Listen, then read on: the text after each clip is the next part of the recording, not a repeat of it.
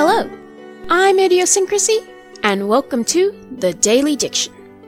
The word of the day is orator. O R A T O R.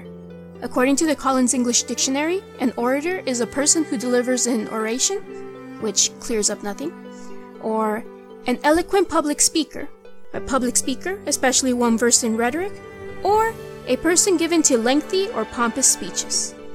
The example given is He's a great orator and a disturbingly good actor. Synonyms for orator are speaker, public speaker, spokesperson, and lecturer. A way to use our word of the day is I don't like mandatory meetings, partly because the orator tends to ramble on. It's hard to find a good orator. I mean, most people dislike public speaking and tend to avoid it, and those that do enjoy it, they're usually mediocre or just not good. Rarely do you find someone with natural talent and a flair for public speaking. When you do, they tend to stand out. And you, dictionaries? How would you rate your orator skills? Good? Bad? Or too nervous to be anything but painful? Leave a bleep. This has been the Daily Diction. I've put in my two cents in your word bank.